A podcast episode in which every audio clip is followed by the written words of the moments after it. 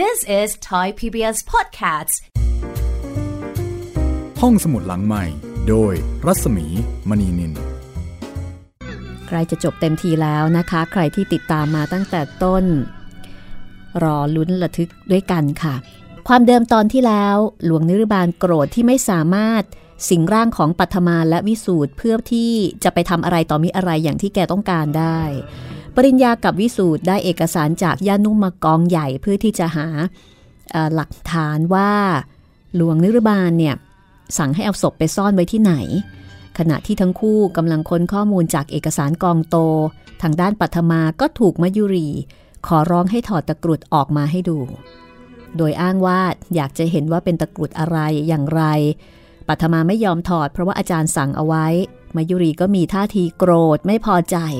จนในที่สุดปัทมาก็ใจอ่อน ตัดสินใจจะถอดตะกรุดให้มายุรีดู เพราะเกรงว่ามายุรีเนี่ยจะโกรธมายุรี เกิดอะไรขึ้นนะคะทำไมจู่ๆถึงอยากจะดูตะกรุด ถูกหลวงนิรบาลสิงหรือเปล่า แรกๆปัทมาก็สงสัย แต่พอดูแล้วก็ไม่เห็นมีพิรุธอะไร ก็ยังคงเป็นใบหน้าของมายุรีเหมือนเดิม ถ้าถอดตะกรุดออกแล้วปัทมา จะเป็นอย่างไรจะเกิดอะไรขึ้นกับเธอนะคะ ติดตามได้เลยค่ะ กับช่วงเวลาหน้าสิวหน้าขวานแบบนี้ของโรงแรมผี ตอนที่ 40 ช่วงที่หนึ่งค่ะยาคุณปัทมา อย่าถอดออกเป็นอันขาด ปรากฏว่าอาจารย์หมอผีเปิดประตูเข้ามากระทันหันทันเวลาพอดี อาจารย์ ครับผมเอง ผมว่าผมมาทันเวลาพอดี ลืมเสียแล้วหรือครับ ผมบอกเอาไว้ว่าอย่าได้ถอดตะกรุดนั่นเป็นอันขาด ไม่ว่าใครจะขอดูก็ตาม แม้แต่ดิฉันหรือคะอาจารย์ ครับ อย่าว่าแต่คุณเลย ต่อให้คุณปริญญาหรือคุณวิสูตรผมก็ไม่ยอมให้ถอดออกให้ดู มันจะมากไปหน่อยกระมังคะอาจารย์ อาจารย์รู้จักดิฉันดีแล้วหรือคะผมรู้จักดีที่สุด รู้จักดีกว่าใครๆทั้งหมดในบ้านนี้ ขอบใจที่อาจารย์รู้จักดิฉันดีกว่าคนอื่น แต่ว่าบอกดิฉันหน่อยสิคะ ว่าดิฉันเป็นใคร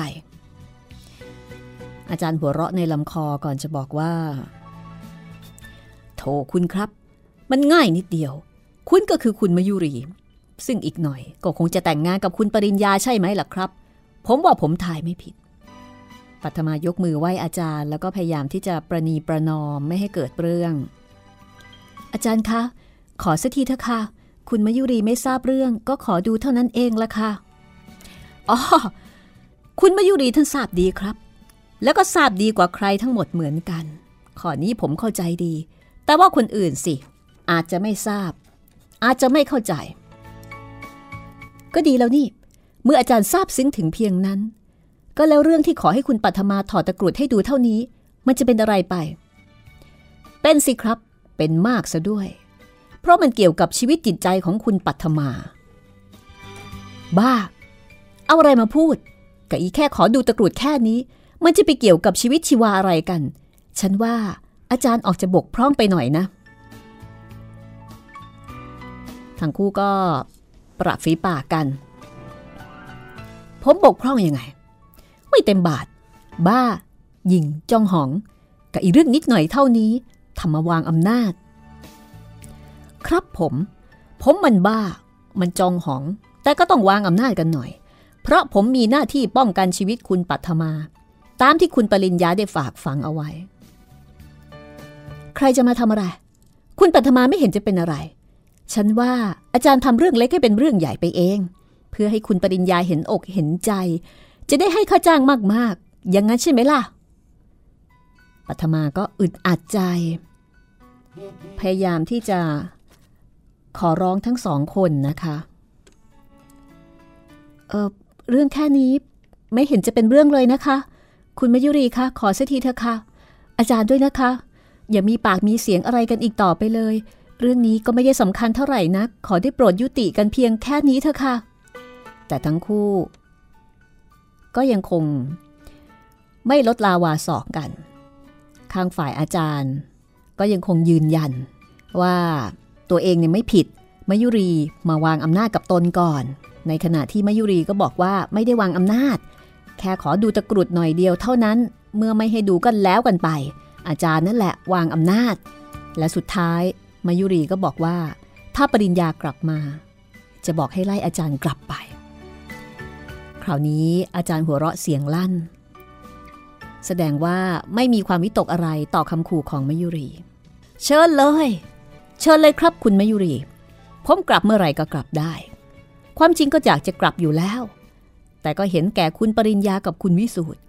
แกโอบอ้อมอารีดี ไม่วางอำนาจราชศักดิ์ไม่งั้นผมกลับไปแล้วอะก็ได้ทำไมไม่กลับล่ะ ผมกลัวคุณปัทมาจะลำบาก ฉันไม่เห็นจะลำบากอะไรลำบากมากสิครับ ก็ไอ้ผีนรกจกกระเปรตหลวงนฤบาล มันคอยโอกาสที่จะเล่นงานคุณปัทมาอยู่ตลอดเวลานี่ครับ ไอ้ผีระยำตัวนี้ มันจิตใจโหดร้ายทารุณมาก ผมพบศพมันเมื่อไหร่ ก็จะเอาไว้มัด แล้วก็ตรึงด้วยขอเหล็ก ไม่ให้มันไปผุดไปเกิดเป็นอันขาด ให้มันจริงหน่อยเถอะหน้า จริงสิ ก็ลองบอกมาสิ ว่าศพอยู่ที่ไหน ฉันจะบอกได้ยังไง ฉันก็ไม่รู้ว่าศพอยู่ที่ไหน คราวนี้อาจารย์เปลี่ยนเสียงโดยบอกว่า แกนั่นแหละรู้ ท่านอาจารย์คะ โปรดอย่าใช้คำไม่สุภาพกับคุณมยุรีเลยค่ะ ไหนครับคุณมยุรี ก็ที่อาจารย์กำลังพูดอยู่นั่นยังไงล่ะคะเฮ้โถคุณปัทมา อย่างนี้นี่เอง คุณถึงได้แย่บ่อยๆ นี่มันคุณมายุรีซะเมื่อไหร่แล้วครับ นี่แหละครับไอปีศาจหลวงนฤบาลมันสิงคุณมายุรีเพื่อจะหลอกล่อให้คุณถอดตะกรุด แล้วก็จะพาคุณไป เหมือนที่เคยพาไปแล้ว แต่เคราะดีที่ผมมาทัน จากนั้นมายุรีก็พูดเสียงของหลวงนฤบาล ไม่ใช่เสียงของมายุรีอีกต่อไป ไออาจารย์นี่เก่ง มึงรู้ทันกู แล้วมึงจะเอายังไงกับกูบอกมาสิ อาจารย์ก็บอกว่า ฉันน่ะไม่อยากจะเอาอะไรกับแกหรอกนะ อยากขอร้อง ให้แกกลับไปซะ แล้วก็แสวงหาที่เกิด จะได้สุขสบายสัที แต่ถ้าแกไม่ไป แกอาจจะไม่มีโอกาสได้ผุดได้เกิดอีกต่อไป คุณปัทมา ระวังตะกรุดไว้ให้ดี วิญญาณของหลวงในรืบาลหัวเราะชอบใจ ไอ้นี่สำคัญมาก คนอย่างมึงจะปล่อยเอาไว้ไม่ได้ กูจะต้องฆ่ามึง กูจะต้องฆ่ามึง อาจารย์ถอยไปสองสามก้าวเอามือจับตะกรุดที่ห้อยคออยู่สองสามดอก ภาวนาอยู่สองสามคำแล้วก็ร้องบอกปัทมาว่า คุณปัทมา กดออดเรียกคนข้างนอกเร็ว กดออดเข้า แรงผมสู้แรงมันไม่ได้ อาจารย์บอกแล้วก็ถอยไปยืนภาวนานิ่งเงียบอยู่ที่ข้างฝาปัทมากดออดดังสนั่นไปทั้งตึก ร่างของหลวงนฤบาลจริงๆต้องบอกร่างของมยุรี โดยที่มีหลวงนฤบาลสิงอยู่ ก็เดินเข้ามา หาอาจารย์ ด้วยความอาฆาตแค้น อาจารย์ก็มองดูร่างของมยุรี ซึ่งกำลังใกล้เข้ามา ใกล้เข้ามา ในขณะที่เสียงออดของปัทมาก็ดังลั่นไปถึงหูของมาริสาและเจ้าน้อย ทุกคนก็รู้ว่ามีเหตุร้ายเกิดขึ้นแน่ ๆ ในผลอยู่ที่หน้าตึกก็ถือค้อนวิ่งขึ้นมา พบกับมาริสาแล้วก็เจ้าน้อยที่บันได วิญญาณหลวงในรือบานหัวเราะเยาะมึงก็ดีแต่เรียกพวก นั่นไงล่ะ แห่กันมาเป็นฝูง ฝากไว้ก่อนเถอะ วันหน้ากูจะเอาคืน ขาดคำมายุรีก็ล้มพับลงกับพื้นห้อง พอดีมาริสากับเจ้าน้อย ในผลก็เปิดประตูพรวดพลาดเข้ามาปัทมาก็ร้องบอกให้อาจารย์ช่วยดูมายุรีก่อน เป็นอะไรไปคะพี่มายุรี เอ๊ะ แล้วทำไมถึงได้ลงไปนอนอยู่กับพื้นแบบนี้ล่ะคะ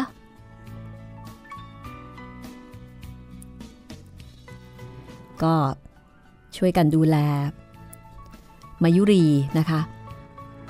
ซึ่งตอนนี้ก็ผีออกไปแล้ว อาจารย์ก็บอกว่าไม่ไม่เป็นอะไรมาก เพราะว่าเมื่อวิญญาณออกไปแล้วก็จะหมดสติไม่รู้สึกตัวไปชั่วประเดี๋ยวหนึ่งปัทมาก็บอกกับอาจารย์ว่า เธอไม่ทราบจริง ๆ แล้วก็เข้าใจว่าเป็นมายุรีจริง ๆ เพราะว่ากิริยาท่าทาง ตลอดจนซุ้มเสียงก็ไม่ผิดมายุรีเลยผมเมทีแรกก็ยังไม่แน่ใจ แต่พอมันด่าผมเท่านั้น ผมก็ทราบแน่ว่าไม่ใช่คุณมายุรี เพราะว่าคุณมายุรี แกอ่อนหวานเคารพนบนอบผมดี เรื่องแค่นี้แกคงไม่กล้าว่าผมบ้าจองหองพองขนอะไร อ่านมาถึงตรงนี้ก็รู้สึกว่า เอ๊ะทำไมในเรื่องนี้ไม่รู้จักใส่พระกันซะบ้างนะคะ คือถ้าเกิดเป็นความเชื่อของคนไทย ถ้าเราเชื่อในเรื่องของวิญญาณ เราก็จะเชื่อว่าถ้าเราใส่พระใช่ไหมคะ หาพระดีๆมาใส่เนี่ยวิญญาณก็จะทำอะไรไม่ได้ แต่ก็แปลกดีที่ว่าตัวละครในเรื่องนี้ทุกตัวเนี่ยไม่มีใครสนใจที่จะไปหาพระหาเจ้าอะไรมามาแขวนมาใส่เลยออันนี้ก็แปลกดีนะตั้งข้อสังเกต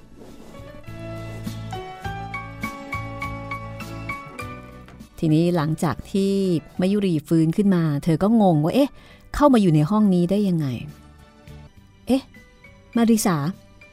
นี่พี่เข้ามาอยู่ในห้องนี้ได้ยังไง พี่เป็นอะไรไปหรือเปล่า หนูก็กำลังจะถามพี่อยู่เหมือนกันว่า เข้ามาอยู่ในห้องนี้ได้ยังไง เมื่อกี้นี้เห็นนอนอ่านหนังสืออยู่บนเก้าอี้นวมในห้อง และทำไมถึงได้มาเป็นลมล้มพับอยู่ในห้องนี้ได้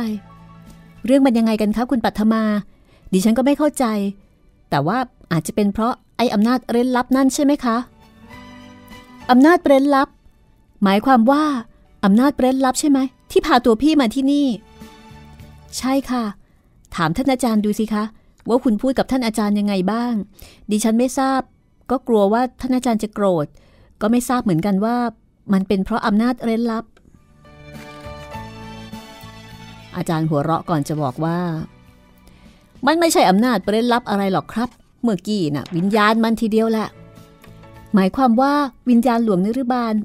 เอ่อมันมาทำอะไรเหรอคะ มันมาสิงร่างคุณ แล้วก็พูดจาล่อหลอก ให้คุณปัทมาถอดตะกรุด แต่บังเอิญผมเข้ามาทัน ไม่งั้น มันก็คงจะพาคุณปัทมาไปเที่ยวอีก เห็นหรือยังคะพี่มายุรีทำไมหนูถึงได้ลงไปที่หาดทราย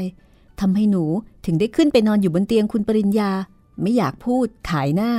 แต่คุณปริญญาแกดีเหลือเกินนะคะ ไม่เคยเอ่ยถึงเรื่องนี้อีกเลย มายุรีพยักหน้าอย่างเข้าใจว่า จริง จริงสิ ทีนี้เข้าใจแจ่มแจ้งเลย แต่พี่ก็ได้ขอโทษแล้วไม่ใช่เหรอมาริสา เอาละ ขอนอนหน่อยนะ รู้สึกเพลียๆแต่ประเดี๋ยวก็คงจะหาย เรื่องนี้ก็สิงกันเป็นว่าเล่นเลยทีเดียว ทางด้านกรุงเทพค่ะ ปริญญาวิสูตรกับลุงเทียมก็ยังคงพยายามค้นหาเอกสารที่จะหาเบาะแสข้อมูล เรื่องสถานที่ไว้ศพเก็บศพของหลวงนริบาลก็อ่านกันแบบหามรุ่งหามค่ำไม่ได้พักผ่อนกันเลยทีเดียว อ่านจนเหนื่อย เฮ้อพบบ้างหรือยังวิสูตรผมจะเป็นบ้าอยู่แล้วนะ ไม่รู้หนังสือนังหาอะไรทำไมมาถึงได้มากมายก่ายกองแบบนี้ ผมก็เหมือนกัน ครึ่งคืนเข้าไปแล้ว ยังอยู่กองพเนินอย่างกับภูเขาเลากา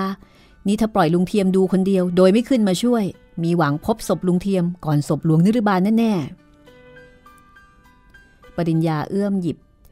เอกสารฉบับหนึ่งฟังนี่นะวิสูตรหนังสือสมัยพระเจ้าหาวพระเจ้าเลนที่ไหนก็ไม่รู้ข้าพเจ้าอำแดงขำขอทำสัญญาไว้ กับเสวกตรีหลวงนิรบาลบุรีรัก บ้า อำแดงอำดำอะไร ไม่รู้เก็บเอาไว้สมหัวจนบ่านนี้ สมัยก่อนเขาก็บอกแบบนี้แหละคำว่าอำแดง แทนคำว่านางหรือนางสาว แล้วสมมุติว่าหากผู้หญิงคนนี้ชื่อแดงนามสกุลแดงกระจ่าง จะเรียกว่าอยังไง ก็ไม่ยาก ก็เรียกว่าอำแดงแดง แดงกระจ่าง รวมเป็นสามแดง ถ้าหากบ้านอยู่แถวสาราแดงก็รวมเป็นสี่แดง เอ๊ะ เดี๋ยวก่อน วิสูตรหยุดพูดแล้วก็ก้มลงอ่านเอกสารฉบับหนึ่งด้วยความสนใจ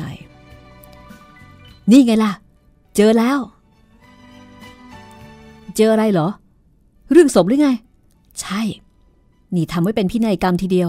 ว่าปู่เพิ่มจะต้องย้ายศพไป เดี๋ยว ขอดูให้ละเอียดอีกหน่อย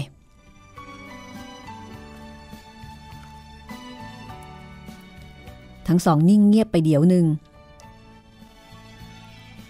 ต่างฝ่ายต่างเอาใจใส่อยู่กับเอกสารฉบับหนึ่ง เสียงปริญญาหัวเราะด้วยความดีใจเมื่อพบว่า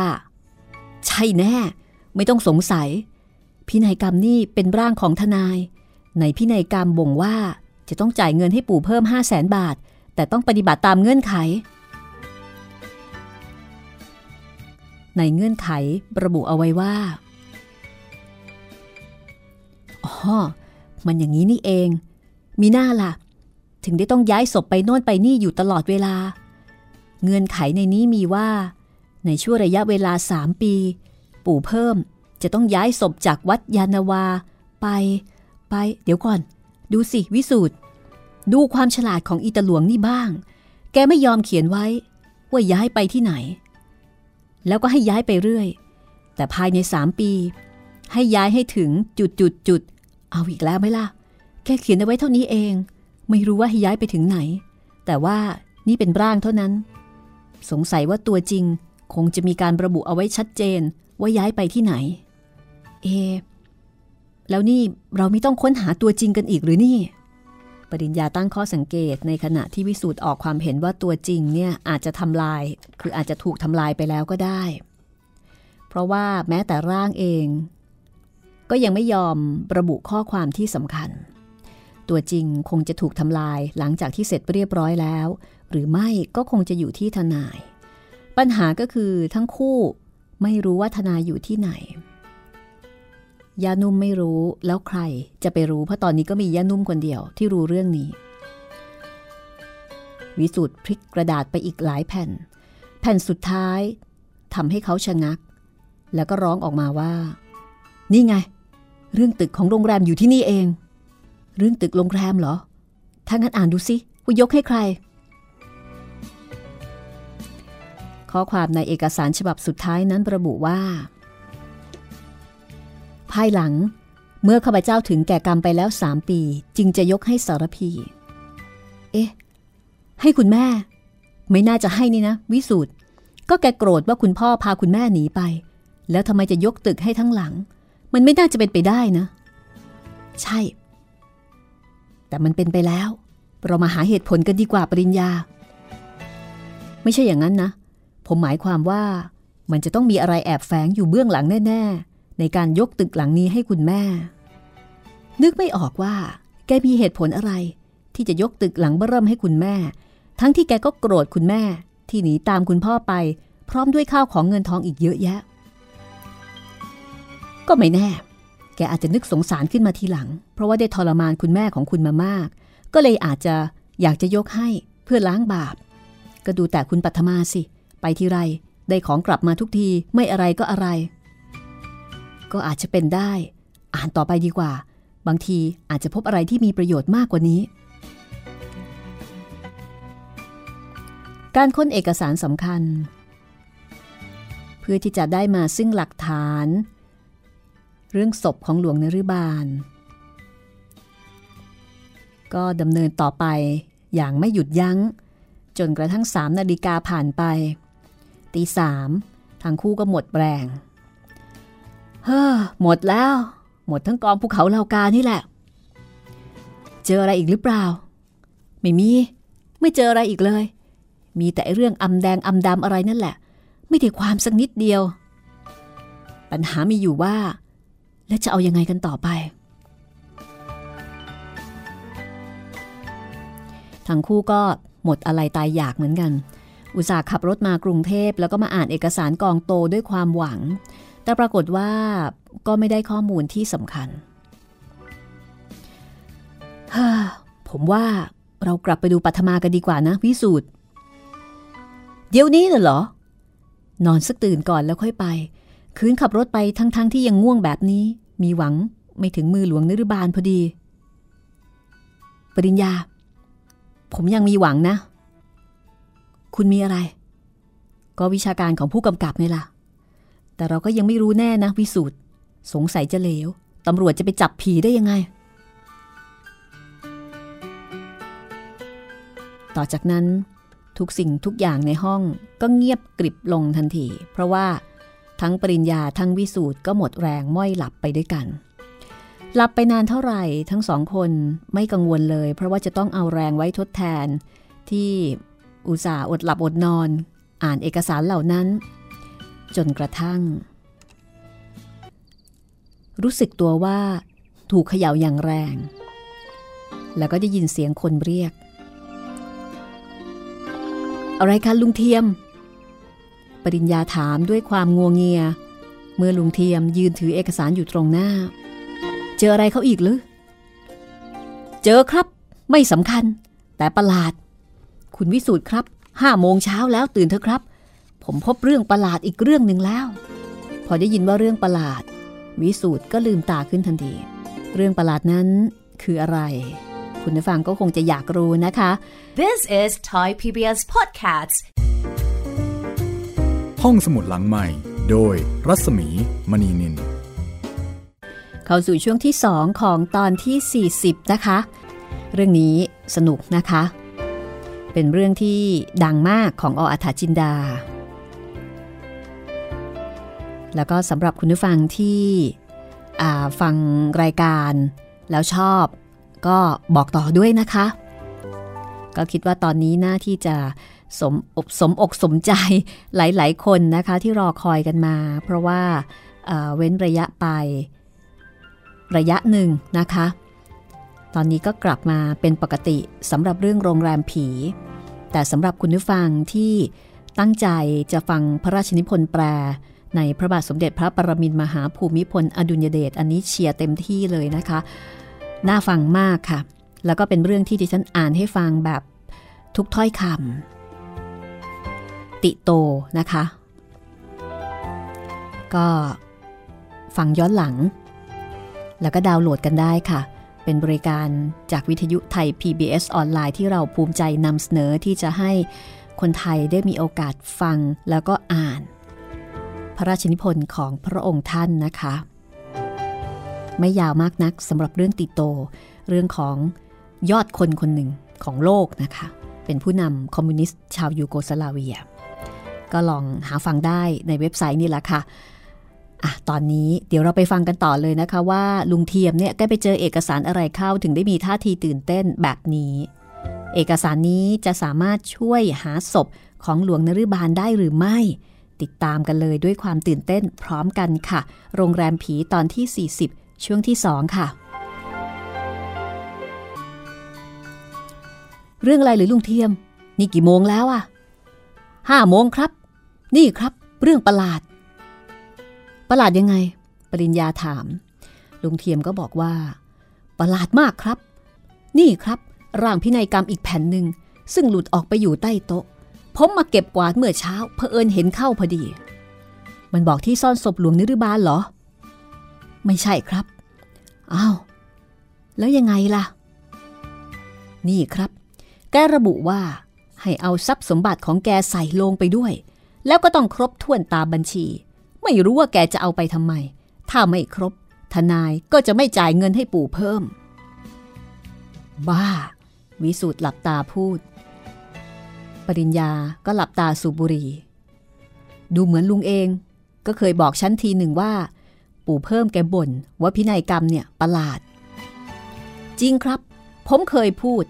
สงสัยว่าแกจะเอาเงินเอาทองไปเมืองผีด้วยหรือยังไง แกคงเอาไปติดสินบนยมบาลมั้งว่าอย่าเพิ่งเอาตัวแกลงนรก จนกว่าแกจะได้แก้แค้นเสียก่อนไง วิสูตรพูดแล้วก็หัวเราะ ลุงเทียมก็หัวเราะแล้วก็บอกว่า ก็อย่างว่า แล้วก็ไอ้ตึกนั่นอีก แกไม่น่าจะยกให้แม่สารพีเลย เป็นผมผมก็ไม่ให้ เรื่องนี้มันต้องมีอะไรแอบแฝงอยู่สักอย่าง ปริญญาลุกขึ้นจากเก้าอี้ ดัดเนื้อดัดตัวให้หายเมื่อย แล้วก็ออกคำสั่งว่า กลับบ้านไม่ได้เรื่อง จากนั้นวิสูตรก็ขับรถปลอออกจากชานเมือง มุ่งกลับไปบางละมุง ในขณะที่อยู่ในรถ วิสูตรก็นึกอะไรขึ้นมาได้อย่างหนึ่ง คุณนึกได้ไหมปริญญา ระยะเวลาที่อีตาหลวงนั่น สั่งให้ปู่เพิ่มย้ายศพ กับระยะเวลาที่แกสั่งให้ยกตึกหลังนั้นให้คุณแม่ของคุณ เป็นระยะเวลาสามปีเท่าๆกัน ใช่ ผมจำได้ เพราะฉะนั้น แกจะต้องมีแผนแก้แค้นของแกมาก่อนตาย โดยคิดบังคับให้คุณแม่กับคุณพ่อของคุณ เข้ามาอยู่ที่ตึกโรงแรมนี้ ลุงเทียมเห็นด้วย ใช่ครับ แกคงจะต้องการให้ทั้งสองคนเข้ามาอยู่ที่ตึกนี้ เพื่อที่วิญญาณของแกจะได้แก้แค้นไงล่ะ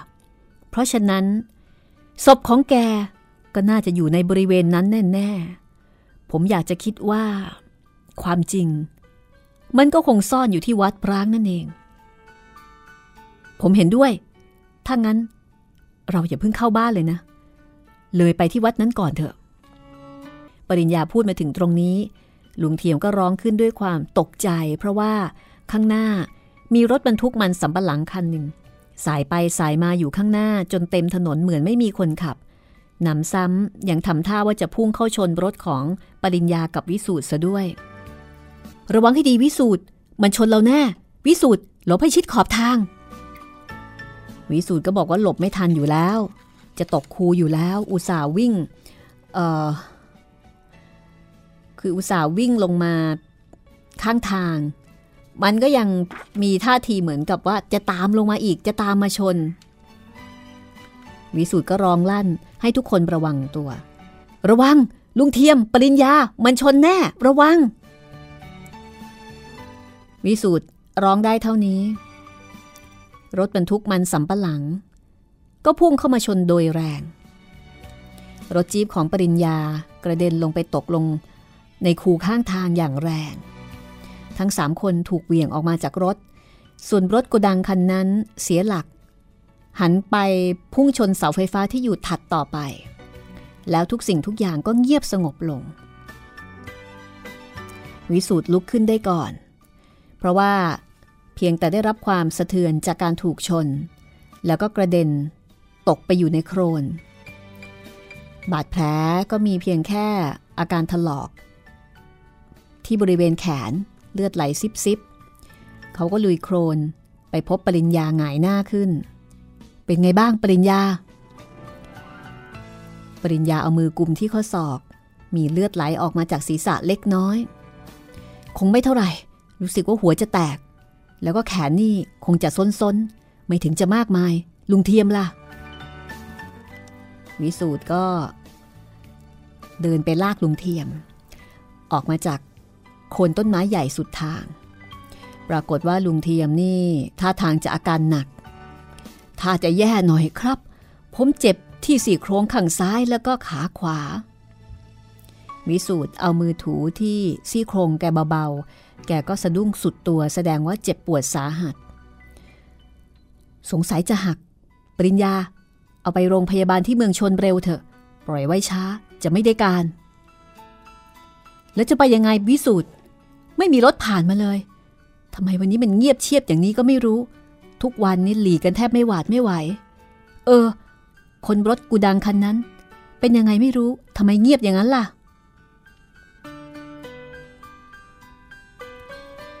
วิสูตรมองไปที่รถกดังคันนั้น ไม่เห็นอะไรอีก นอกจาก รถชนเสาไฟฟ้า หน้าหม้อพังยับเยิน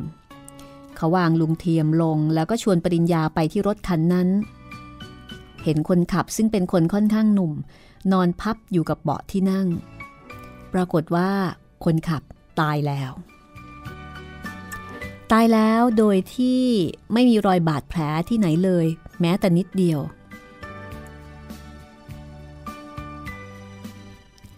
ปริญญากับวิสูตรก็สงสัย เอ๊ะ คงจะโดนพวงมาลัยกระแทกอกหรือเปล่า เปล่า พวงมาลัยกระแทกเข้าไปกับที่พิงเฉยๆ โดยที่ไม่ได้ถูกต้องอะไรเขาเลย เพราะเขานอนอยู่อย่างนี้มานานแล้ว เขาต้องตาย มาก่อนที่รถจะพุ่งเข้าชนเรา ถ้าเช่นนั้น ต้องเป็นไอ้หลวงนิรบาล มันจะต้องทำให้คนขับคนนี้ตายก่อน ถ้าไม่อย่างนั้น เขาก็คงไม่ยอมชนเรา เพราะมันเกิดการเสียหายและเป็นความผิด ไอ้ผีนรกตนนี้มันฆ่าทุกๆคนที่เป็นความประสงค์ของมัน เพื่อที่จะให้เราตาย แต่ก็แปลกที่เราไม่ยักตายสักทีปริญญาพูดแล้วก็เดินกลับมาที่ลุงเทียม ซึ่งกำลังร้องควญครางด้วยความเจ็บปวด ผมเห็นจะไม่ไหว เจ็บที่สี่โครงนี่เหลือเกินครับคุณปริญญา ขยับขยื่นหน่อยไม่ได้เลย วิสูตรก็ลงความเห็นว่าน่าจะซี่โครงหัก แล้วก็สมควรที่จะเอาลุงเทียมเนี่ยไปส่งโรงพยาบาลโดยด่วน แต่ปัญหาก็คือว่าจะเอาไปยังไง เพราะวันนี้เนี่ยไม่มีรถวิ่งเลยประหลาดที่สุด ลุงเทียมก็บอกว่า ผมอาจจะไปไม่ทันถึงโรงพยาบาล ลุงเทียมพูดเบาๆ แล้วก็รู้สึกว่าอ่อนเพลียลงไปเพราะพิษบาดแผลไม่ใช่น้อย ในขณะที่วิสูตรก็บอกว่า แต่ฉันน่าจะตายก่อนลุงนะ ลุงเทียมอยู่ข้างหลังฉัน แต่ทำไมถึงได้บาดเจ็บมากอย่างนี้ก็ไม่รู้ วิสูตรสันนิษฐานตามสภาพการว่าจริง ๆ แล้วมันน่าจะเป็นแบบนั้น ปริญญาเดินออกไปกลางถนนเงี่ยหูฟังอยู่สักครู่ก็หันมาบอกว่า ดูเหมือนจะมีเสียงรถ ใช่ แต่กว่าจะไปถึงโรงพยาบาลก็เกือบครึ่งชั่วโมง แต่ก็ยังดีกว่าเราไม่ได้ไปซะเลย ปริญญาตอบแล้วก็ยกมือให้รถคันหนึ่งที่แล่นมาหยุด รถคันที่บังเอิญผ่านมาเป็นรถกระบะบรรทุกเป็ดมาเต็มรถ คนขับซึ่งค่อนข้างจะมีอายุแล้วก็หัวเราะร้องว่าบ้าเล่นกันแบนเป็นกริปปิ้งไปเลย ปริญญาก็เข้าไปถามว่า ช่วยเอาคนเจ็บส่งโรงพยาบาลหน่อยได้ไหม จะคิดค่าเสียเวลาเท่าไหร่ ฉันก็ไม่ว่า คนขับรถตกลงทันที เอาสิครับคุณ ไอ้ค่าเสียเวลาน่ะ ไม่เท่าไหร่หรอกครับ ชีวิตคนสำคัญกว่า อยู่ไหนล่ะครับแหมไอ้ผมก็มาคนเดียวซะด้วย จะรีบเอาเป็ดไปส่งตลาดเก่า แต่ไม่เป็นไรครับ เดี๋ยวผมย้อนไปอีกทีก็ได้ ไอ้พวกนี้ไปถึงตลาดเก่าเขาก็ย่างมันตอนนั้นเอง วิสูตรค่อยๆหน่อยนะ รู้สึกว่าลุงแกจะเจ็บมาก วิสูตรลุยโครน ลงไปหาลุงเทียม ประมาณ 15 นาที ลุงเทียมก็ถูกหามานอนอยู่ในรถตอนหน้าข้างๆ ที่นั่งคนขับ แกหลับตานิ่งเงียบ อดทนต่อความเจ็บปวด ปริญญายืนเกาะไปข้างรถ ส่วนวิสูตรต้องไปยืนอยู่กับเป็ดตอนหลัง แล้วรถก็ค่อยๆ เคลื่อนออกจาก บริเวณนั้นมุ่งตรงไปยังโรงพยาบาล ปริญญากับวิสูตรเดินสวนกันไปมาอย่างงุ่นง่านในห้องโถงของโรงพยาบาล เพื่อรอฟังอาการของลุงเทียม ทั้งคู่ปรับทุกข์กัน อาการแกจะหนักสักแค่ไหนก็ยังไม่รู้ ผมก็ไม่รู้ แล้วคุณก็รู้ว่าผมไม่รู้ ที่ขาแกคงไม่เท่าไหร่ อย่างมากก็หักหรือไม่ก็เดาะ แต่ว่าไอ้ที่ซี่โครงแกนี่สิ ถ้าซี่โครงหักก็ลำบากหน่อย เพราะว่าแกแก่แล้ว กลัวจะทนไม่ไหว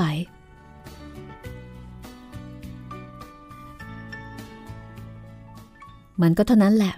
ไม่หักก็เดาะเดี๋ยวนะ ดูเหมือนผมจะเห็นคนแต่งตัวสีเขียวๆ เหมือนพยาบาลห้องผ่าตัด เดี๋ยวผมจะลองไปถามเขาดูหน่อย วิสูตรสาวเท้าเดินไปทางหน้าห้องผ่าตัด เดี๋ยวครับคุณ คุณจะเข้าไปในห้องผ่าตัด ที่จะผ่าตัดลุงแก่ๆนั่นใช่ไหมครับ ผมอยากจะทราบอาการของแกว่าตอนนี้แกเป็นยังไงบ้าง พยาบาลสาวคนนั้นตอบว่า ก็คงจะเอาการอยู่ค่ะ หมอถึงได้สั่งผ่าตัดฉุกเฉินอย่างนี้ ได้ยินหมอพูดว่าซี่โครงหักเข้าไปตามปอด ก็จะลงมือผ่าตัดเดี๋ยวนี้แหละค่ะ ขอโทษนะคะ พยาบาลรีบเปิดประตูเข้าไปในห้อง แล้วก็มารายงานปริญญา ถึงข้อมูลที่ได้รับมาจากพยาบาล ซี่โครงหักตามปอดเหรอ งั้นก็หนักมากอะสิ หนักเอาการหน้าวิตกทีเดียวแหละวิสูตรแต่ก็ยังไม่แน่นัก มันยังมีตำมากตำน้อยตำลึกตำตื้น มันต้องดูเวลาที่ผ่าตัดแล้ว วิสูตรก็ให้ความเห็น พยายามที่จะมองในแง่ดีว่าอาจจะไม่เป็นอะไรมากก็ได้ ปริญญาพยักหน้า พอดีหมอเปิดประตูออกมา พยาบาลอีกสองคนเดินตามหลังออกมา แล้วก็เดินหลีกไปอีกทางหนึ่ง วิสูตรตรงเข้าไปหาหมอ หมอครับ ลุงที่อยู่ในห้องผ่าตัดเป็นยังไงบ้างครับ หมอไม่ตอบ แต่ย้อนถามว่า คุณเป็นญาติของแกใช่ไหม ใช่ครับ เราเอาแกมาส่งเมื่อตอนหัวค่ำแก แกสิ้นใจ เสียก่อนที่จะลงมือผ่าตัดแล้ว สิ้นใจ ครับ ผมพยายามอย่างที่สุดแล้ว แต่แกทนพิษบาดแผลไม่ไหว การผ่าตัดจะให้รวดเร็ว เหมือนบริญญาใส่ถ้วยส่งให้กินไม่ได้ มันต้องมีการเตรียมการบ้างนิดหน่อย ถึงแม้จะเป็นกรณีฉุกเฉินอย่างไรนี้ ผมเสียใจด้วย ผมนึกแล้ว พอได้ยินพยาบาลบอกว่าซี่โครงตามปอด ก็เสียวๆอยู่เหมือนกัน ว่าแกจะไม่อยู่กับเรา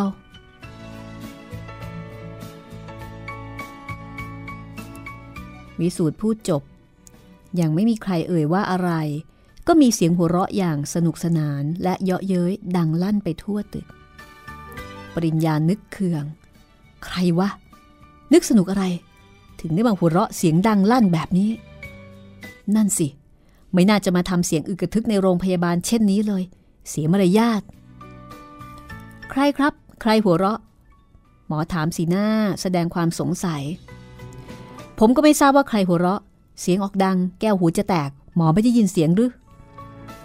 ที่ไหนครับ ผมไม่ได้ยิน แล้วกันครับหมอ ก็หัวเราะอยู่ใกล้ๆนี่แหละครับ บางทีอาจจะเป็นในห้องผ่าตัดนี่เอง ในห้องผ่าตัด เอ๊ะ ผมไม่เห็นจะมีใคร ออกไปกันหมดแล้ว มีแต่ศพลุงนั่น ไม่เชื่อ ก็ลองไปดูสิครับ หมอหันหลังไปเปิดประตู วิสูตรกับปริญญาโผล่หน้าเข้ามาดูในห้อง ศพลุงเทียมยังนอนคลุมผ้าอยู่บนเตียงผ่าตัด นอกจากนั้นก็มีแต่ห้องว่างเปล่า ไม่มีใครอยู่ในห้องนั้นเลย เอ แต่ผมสาบานได้ ว่าผมได้ยิน ผมได้ยินเสียงหัวเราะนะ ปริญญายืนยัน ผมก็ได้ยิน วิสูตรช่วยเสริม นิ่งคิดไปครู่หนึ่ง ก่อนจะหันไปสกิดปริญญาว่า ผมรู้แล้ว ผมรู้ว่าใครหัวเราะ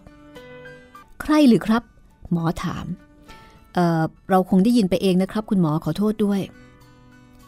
หมอพงกศีรษะแล้วก็เดินออกจากที่นั่นไป คุณคิดว่าใคร ไอ้หลวงนิรบาล มันหัวเราะเยาะเรา เพราะมันสามารถจะเอาลุงเทียมไปได้ ปริญญาพยักหน้าอย่างเข้าใจ จริงสิ หมอแกถึงไม่ได้ยิน ปริญญาและวิสูตรนำข่าวร้ายมาแจ้งที่โรงแรมในเวลาประมาณสามทุ่มเศษ ทุกคนต่างเศร้าสลดใจ ต่อการจากไปของลุงเทียมโดยไม่ได้นึกฝัน ปัทมาร้องไห้สงสารลุงเทียม แต่ขณะเดียวกัน เธอก็ยังคงลุกไปไหนมาไหนไม่ได้ เพราะว่าบางครั้งก็คล้ายกับว่าไม่ได้เจ็บป่วยอะไรเลย แต่บางครั้งก็เหนื่อยอ่อน ราวกับว่าจะหมดกำลังไปในทันทีป้าชื่นนั่งพรรณนาถึงลุงเทียมว่า ไม่นึกไม่ฝันว่าจะต้องมาจากกันกระทันหันเช่นนี้ แล้วก็สาบแช่งหลวงนฤบาล ซึ่งเป็นผีคอยแต่จะฆ่าคน แม้แต่คนที่ไม่เคยเกี่ยวข้องอะไร กับความเจ็บแค้นของตัวเลย วิสูตรรับประทานอาหารค่ำอย่างฝืดคอเต็มที เสร็จแล้วก็รีบเข้าไปในห้องปัทมา แล้วก็แปลกใจ ที่เห็นปัทมายิ้มอย่างสดชื่น วันนี้ดูสดชื่นแจ่มใสดีนี่นาปัทมา หน้าตามีเลือดฝาด แต่ว่าคุณแน่นะปัทมา แล้วคุณคิดว่าดิฉันเป็นใครล่ะคะปัทมาถามยิ้มยิ้ม นึกขำที่วิสูตรจะเห็นใครเป็นผีไปหมด คุณไม่ใช่หลวงนฤบาลแน่นะโธ่วิสูตรสติไม่ดี ก็ดิฉันนะสิคะ มันก็ต้องถามกันให้แน่นอน เดี๋ยวนี้มันสับสนกันไปหมดแล้ว ไม่รู้ว่าใครเป็นผีใครเป็นคน อาจารย์ที่เป็นหมอผีก็เดินหัวเราะเข้ามา ถ้าเป็นผีก็ดิ่นใจขาดไปแล้วล่ะครับ เพราะว่าตะกรุดผมยังอยู่ที่คอ แต่ว่าก็ดีครับ อย่าเพิ่งเชื่ออะไรลงไปเร็วนัก สงสัยเอาไว้ก่อนแหละดี วันนี้เป็นยังไงบ้างครับ หมอผีก็หันมาถามปัทมา ปัทมาบอกว่า วันนี้เธอรู้สึกดีขึ้นมาก ทุกสิ่งทุกอย่าง ดูสดชื่น ใจคอปลอดโปร่งแจ่มใส ถึงจะสบายยังไง ก็ห้ามเอาตะกรุดออกเด็ดขาดจำมาไว้ให้ดีครับ ค่ะจำได้แน่ค่ะ ทีนี้ไม่ยอมถอดให้ใครเด็ดขาด เห็นจะหายแล้วนะ ปัทมา ก็อาจจะหายค่ะ ถ้าหากไม่โดนซ้ำเติม ทุกคนก็รู้สึกดีที่ปัทมามีอาการดีขึ้น อาจารย์ก็ยังคงย้ำนะคะ ว่าอย่าเอาตะกรุดออก ถ้าอย่างนั้น เดี๋ยวผมจะขอไปหากาแฟรับประทานข้างล่างสักประเดี๋ยวนะครับ อาจารย์ออกไปแล้ว วิสูตรก็หันมาถามปัทมาว่า คืนนี้ไม่มีใครมานอนเป็นเพื่อนเหรอ มีค่ะ เดี๋ยวคุณมายุรีกับมาริสาก็มา เดี๋ยวนี้ก็ยังเป็นอันว่า เราก็ยังไม่รู้เรื่องศพของหลวงนิรบาลเลยใช่ไหมคะ ไม่ ยังไม่รู้มันฉลาดเหลือเกิน แม้ในพินัยกรรมที่ระบุไว้ ว่าให้ปู่เพิ่มเอาศพไป ก็ยังเว้นว่าง ไม่ลงให้แจ่มแจ้ง ว่าให้เอาไปไว้ที่ไหน แล้วจะทำยังไงคะ มันคงกลับมาเล่นงานดิฉันอีก ก็คงต้องอาศัยอาจารย์ไปก่อน แล้วก็ อะไรอีกเลยคะพิสูจน์ การแต่งงานของเรา ยังอยู่ห่างไกลเหลือเกิน ไกลเท่าๆกับศพของหลวงนฤบาล หมายความว่าอะไรคะ หมายความว่า ตราบใดที่เรายังไม่พบศพ เราก็ยังแต่งงานกันไม่สะดวก คุณรักดิฉันจริง ๆ หรือคะ วิสูตรเรื่องนี้ คุณก็คงจะต้องดูเอาเอง ผมบอกไม่ได้ เอาอีกแล้ว นึกว่าจะหายปากเสียทำไมไม่บอกตรงๆ บอกตรงๆไม่ได้หรอ นั่นแหละ เป็นการบอกอย่างตรงๆของผมละปัทมา ถ้าผมจะบอกว่ารักจริง ๆ จะมีประโยชน์อะไร ถ้าคุณไม่เชื่อ เพราะฉะนั้น ก็ควรจะเป็นเรื่องของคุณที่พิจารณาเอาเองว่า ผมรักคุณจริง ๆ หรือเล่น ถ้าเช่นนั้น ปัญหาก็อยู่ที่เวลา คุณเชื่อแล้วใช่ไหม ว่าผมรักคุณจริง ๆ ก็พอมีเหตุมีผล แล้วอย่ามาว่าผมไม่ดีทีหลังไม่ได้นะ เอาเถอะค่ะ ดิฉันจะรับผิดชอบชีวิตของดิฉันเอง ถ้าหากว่าดูคนผิด ก็ถือเป็นกรรมของดิฉัน ดูเหมือนว่าวิสูตรกับปัทมา ก็เข้าอกเข้าใจกันมากขึ้น วิสูตรก็มองว่า จริง ๆ แล้ว อิตาหลวงนี่ก็ไม่เลวนัก แกช่วยให้ปัทมาเข้าใจผมดีขึ้น ทีนี้ก็รู้แล้วสินะคะ ว่าทำไมดิฉันถึงได้เชื่อคุณ ทีนี้การแต่งงานก็ไม่เป็นปัญหา ถูกแล้ว ไม่เป็นปัญหา แต่มันไม่สะดวก เพราะว่าไอ้ผีสังหารวายร้ายตนนั้นมันยังอยู่ เราจะทำได้ ก็ต่อเมื่อ ปราบมันราบคาบไปแล้ว แล้ววิสูตรคิดว่าเราจะปราบมันได้เหรอคะ ผมคิดอย่างนั้นปัทมา วันหนึ่ง เราจะต้องปราบมันได้ และวันนั้น อาจจะกำลังใกล้เข้ามาแล้ว ติดตามตอนต่อไปนะคะ ตอนที่ 41 ดูสิว่าความเชื่อของวิสูตรจะเป็นจริงไหม ที่เชื่อว่าจะต้องปราบได้สักวันอย่างแน่นอน This is Thai PBS Podcasts. ห้องสมุดหลังใหม่ โดยรัศมีมณีนิน